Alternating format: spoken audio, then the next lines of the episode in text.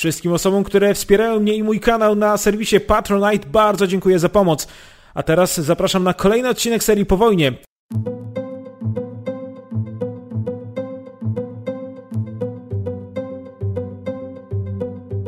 W 1953 roku umiera Stalin. Oczy całego świata spoglądają na Moskwę.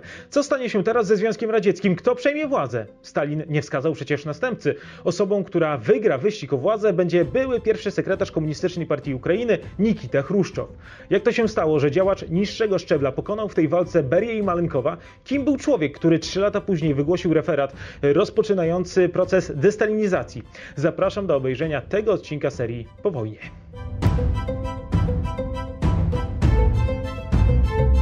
Fakt, że Stalin nie wyznaczył następcy, paradoksalnie pomogło potencjalnym kandydatom na jego miejsce. Namaszczona przez generalissimusa persona prawdopodobnie nie pożyłaby długo. Początkowo elity rządzące Związkiem Radzieckim uznały, że dobrym rozwiązaniem będą kolektywne rządy. Na szczycie byli wówczas Beria, Malenkow oraz Mołotow, którego pozycja pod koniec życia Stalina mocno osłabła. Sekretarzem partii został jednak Nikita Chruszczow, działacz niższego szczebla. Jednocześnie nie oznaczało to wcale, w myśl nowego pomysłu na sprawowanie władzy w ZSRR, że został następcą Stalina.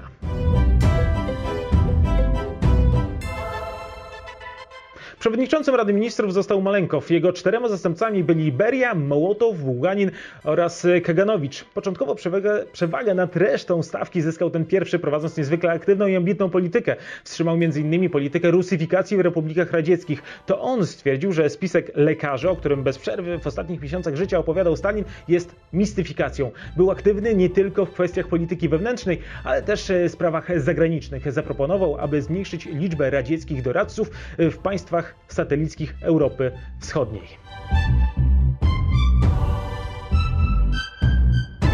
I w tym momencie inicjatywę przejął Chruszczow, człowiek nie należący wtedy do ścisłej czołówki radzieckich polityków. Przekonał Malenkowa oraz Żukowa, że aby ukrócić zakusy Berii i zachować równowagę sił, to on powinien zostać nowym pierwszym sekretarzem. Tak się też stało 14 marca 1953 roku.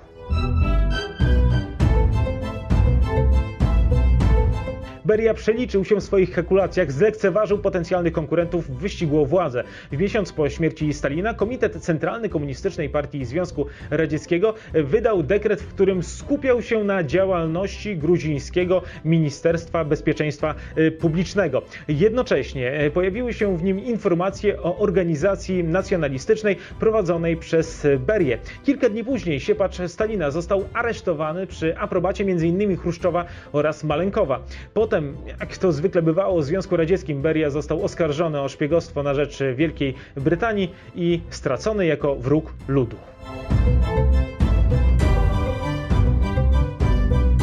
Najbardziej za zlikwidowaniem Berii optował Mołotow, który zdawał sobie sprawę, że Beria posiada mnóstwo dokumentów kompromitujących najważniejszych polityków z ZSRR. Po jego śmierci Ministerstwo Spraw Wewnętrznych zostało przemianowane na KGB. Na zmianach najwięcej zyskał Chruszczow.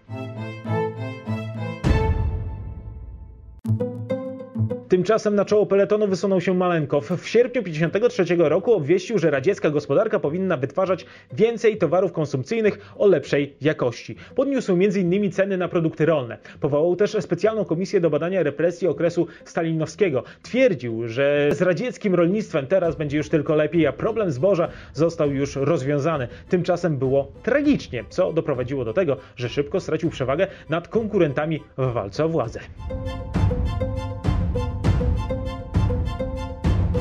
Oczywiście głównym opozycjonistą wobec Malenkowa był Chruszczow, który otwarcie mówił o tym, że trudności w rolnictwie bynajmniej nie zostały rozwiązane. Kołchozy wciąż pozostały niezmodernizowane. W dodatku okazało się, że Malenkow wspierał nową falę czystek wśród towarzyszy w Leningradzie, co wywołało dość duże poruszenie w elitach rządzących ZSRR. Miało być nowe otwarcie, a tymczasem jest tak, jak było.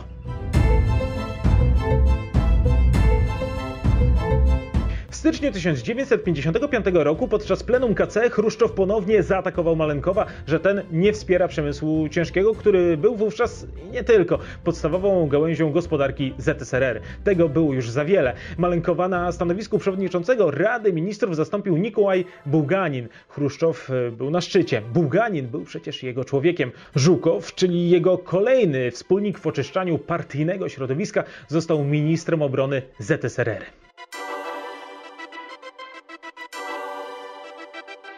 Nikita Chruszczow urodził się w 1894 roku w guberni kurskiej. Pochodził z rodziny górniczej, dlatego nie powinno dziwić, że w młodości pracował właśnie jako górnik w Zagłębiu Donieckim na Ukrainie.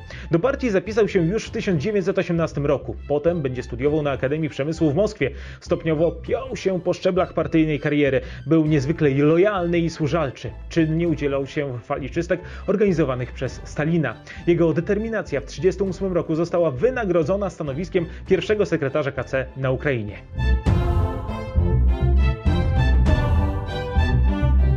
W czasie wojny służył m.in. w Stalingradzie oraz na I froncie ukraińskim. Po wojnie ponownie wróci na Ukrainę, gdzie zostanie szefem rządu i partii. W 1949 roku na wyraźne polecenie Stalina wrócił do Moskwy, gdzie został pierwszym sekretarzem Moskiewskiego Komitetu Obwodowego Partii. Stalin często korzystał z jego rad w kwestiach rolnictwa, a Chruszczow uważał się za reformatora w tej dziedzinie.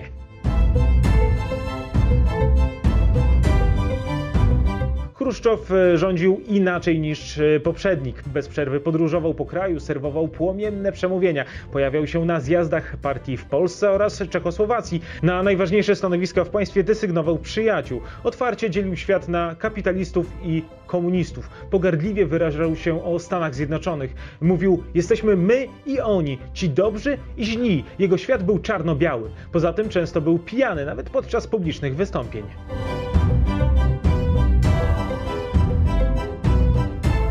Jako że uważał się za specjalistę w kwestiach rolnictwa, niemal od razu po objęciu władzy zajął się tą częścią życia ZSRR. Wiele jego pomysłów okazało się jednak nietrafionych. Najbardziej kuriozalny zakładał obsianie kukurydzą około 37 milionów hektarów ziemi, przeważnie na terenach nie nadających się pod jej uprawę. To doprowadziło do klęski nieurodzaju. Jego działania doprowadziły też do tego, że kołchozy popadły w ogromne długi. Na początku lat 60. ceny mięsa i masła znacznie wzrosły, a zboża nie wystarczyło do wyżywienia mieszkańców miast. Po raz pierwszy w historii ZSRR, aby uniknąć klęski głodu, musiało importować je z zagranicy.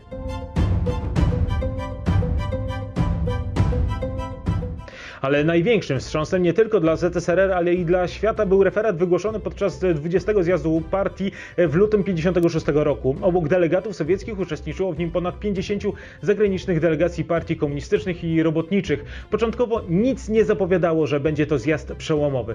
Początkowe obrady zdominowała dyskusja o kolejnym planie pięcioletnim. O północy ponad 1300 delegatów na osobistą prośbę Chruszczowa wezwano na salę obrad ponownie. Pierwszy sekretarz zaczął z wysokiego C, opowiadając o czystkach prowadzonych przez Stalina. Co ważne, nie negował ich sensu, lecz przede wszystkim miał uwagi co do sposobu ich przeprowadzenia. Krytykował przede wszystkim dwóch szefów NKWD, Jagodę i Jeżowa. Zrehabilitował setki ofiar ich działań. Powiedział wprost: wielu z zabitych wtedy komunistów nie było wrogami ludu ani szpiegami. Ich zeznania były wymuszane torturami.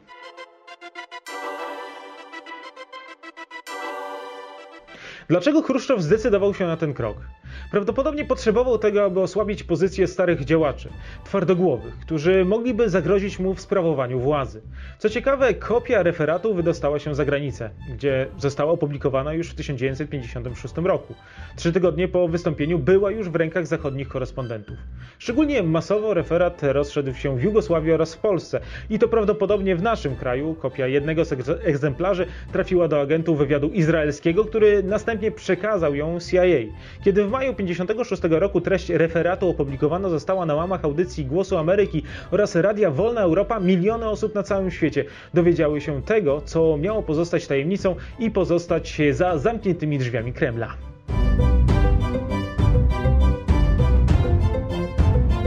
W ZSRR referat wydany został do druku dopiero 32 lata później. Wcześniej jednak, wprawdzie już kilka dni po jego wygłoszeniu, ukazał się artykuł zatytułowany „Dlaczego kult jednostki był obcy duchowi marksizmu-leninizmu?”. Po raz pierwszy radzieccy obywatele usłyszeli o zbrodniach wielkiego Stalina. W ciągu najbliższych 2 lat z gułagów wypuszczonych zostało ponad 300 tysięcy tak zwanych kontrrewolucjonistów. Zlikwidowany został też Kominform służący do kontroli międzynarodowego ruchu komunistycznego. Chiny uznały, że oskarżenia wobec Stalina są niesłuszne.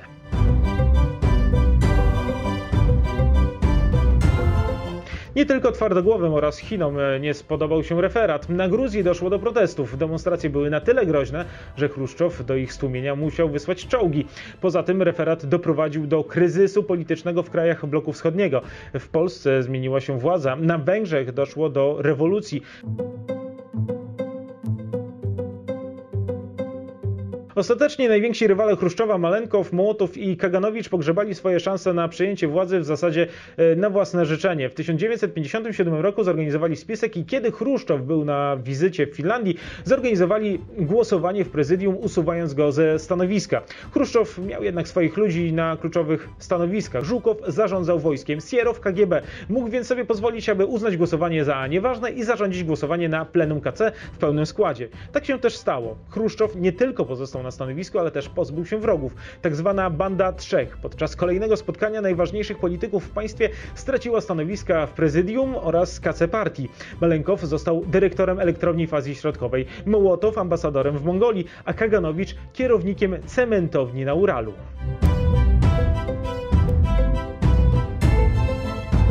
Chruszczowowi można wiele zarzucić w kwestiach gospodarczych, na pewno jednak był politykiem całkiem sprawnym. Potrafił przewidzieć kilka kroków do przodu, co się wydarzy i jak należy się w takiej sytuacji zachować, aby uzyskać albo utrzymać władzę. Oczywiście omówiłem tu jedynie jego początki kariery na najważniejszym stanowisku w państwie. O kolejnych latach będę opowiadać w następnych odcinkach serii Po wojnie. Ja tymczasem dziękuję za uwagę i łapki w górę. Zachęcam do subskrybowania kanału.